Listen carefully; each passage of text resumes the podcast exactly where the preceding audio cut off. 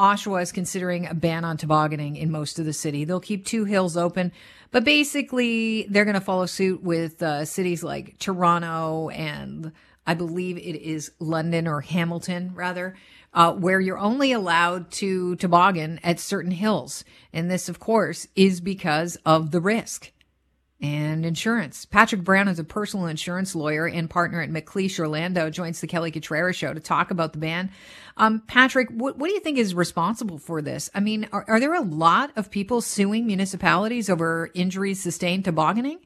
Hi, Kelly. It's certainly there isn't a lot of people suing over tobogganing, and if they are, their cases are generally thrown out of court. Uh, it, it's not lawsuits. It's ridiculous to suggest that's the reasoning they're banning people access to tobogganing. Uh, the way the law is set up, uh, it really doesn't create any exposure against municipalities of being sued successfully. Okay, so what do you think this is based on? I think it must be based on something else in, in relation to their they could be not informed or uh, it's just not they don't understand the way the the law or the legal system works. I, I think if they simply took a look at the number of cases and found out in 50 years there's been only a handful and the vast majority are thrown out of court, uh, they'd say that it really doesn't exist. Uh, it could be something with the insurance company. Clearly, that seems to be what's directing this one councillor. And you know, it's it's not tobogganing cases that are forcing up their premiums. It's simply not the case. Okay, so it could so be other things, climate change. It could be, you know, uh, the markets are down, but it's mm-hmm. not tobogganing. Okay, so you you just said that um, they most likely these cases are thrown out. What are they usually thrown out on? So if you uh, go to any municipal hill, uh, whether uh, there and it, there's no fee attached to it, when you attend for recreational purposes like tobogganing, the law, and we have a, a law called the Occupiers Liability Act, says you willingly assume the risk, and they deem you to do that. Now, there are some very few occasions and rare occasions where there could be exposure on the city. But that has to be where they, in fact, created a danger and intended to really harm someone. Deliberate harm, that's the words they use. Or that they knew that there was a dangerous hazard, let's say a, a sewer grate that was open and, and somebody could fall in, or there was hidden pools under the snow. They knew those were in existence. They knew people were tobogganing, and they simply did nothing about it. That could create exposure. But was... those those those really don't exist, and when they do, uh, it's probably something they should have taken care of.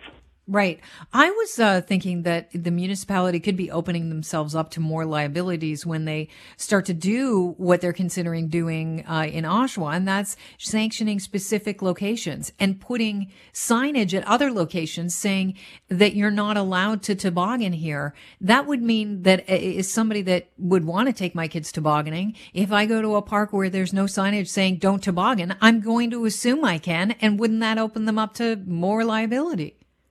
It's it's not going to open up like whether they put a sign up or not. Mm-hmm. That exposure that I just told you under the law that they created a danger with the intent to cause deliberate harm, or they knew the dangerous hazard existed, uh, and they knew people were using the hill. Uh, you, they can put up any sign they want. That's not going to limit that exposure if they don't do anything.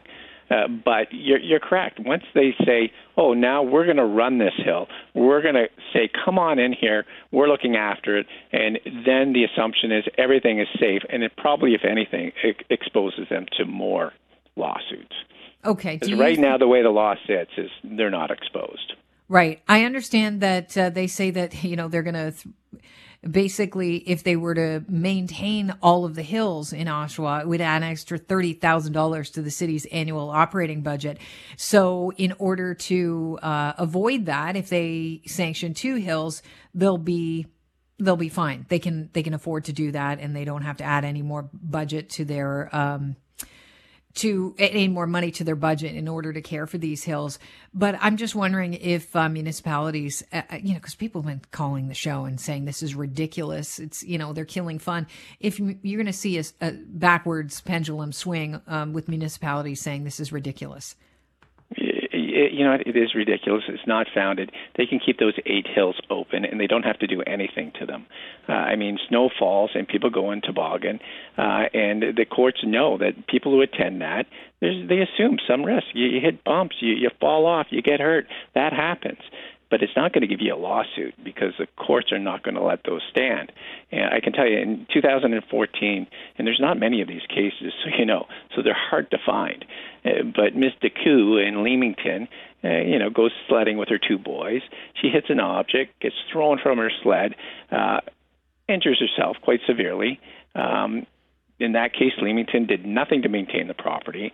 They actually knew it was being used for tobogganing, and the judge came out and said, "Hey, listen, tobogganing brings with it a foreseeable risk mm-hmm. of falls and tumbles. Hey, uh, going down a snow-covered hill is a typical Canadian winter experience, and falling off the sled is part of that. And Miss DeCou, you willingly assumed that known risk, you got injured, and unfortunately, it's not the city's responsibility." And that's the way the court dealt with that, and that's how they continue to deal with these. Hmm. So where they're getting their information from, I really don't know. I, I honestly don't. I, I was surprised when I read it that, it was from lawsuits, uh, and it doesn't.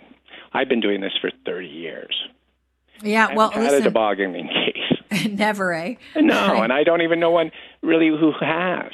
Yeah. And if they do, the ones that I see in the case law, they get thrown out. It's interesting uh, that the cities are doing this because there's been a big backlash from uh, people calling and saying, you know, it's you, you look at the hill and you figure out you you you assess your own, you do your own yeah. risk assessment, and if you want to go down, you go down. It's up to you. Nobody's forcing you. No, and and and and and you assume those risks that are associated with tobogganing. We all know that. It's common yeah. sense.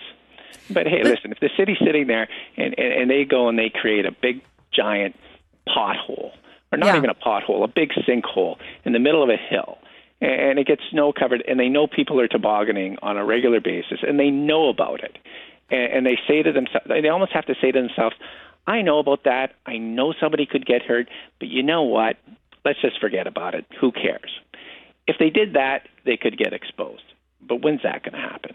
Yeah, it's it's highly unlikely. Right. Unlikely. I also thought it would. You know, when you're thinking about a big municipality like Toronto or Hamilton, you know, to sanction only a couple hills is really short sighted because you're just going to crowd those hills, and the the uh, possibility of lawsuits goes up with the number of people on it.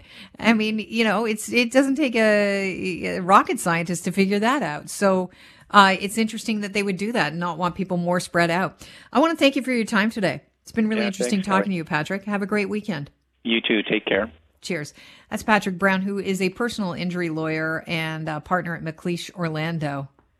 Well, when he talks about it, this, these are nonsensical lawsuits that don't happen very often and normally get thrown out. So why is the city purposely killing winter fun?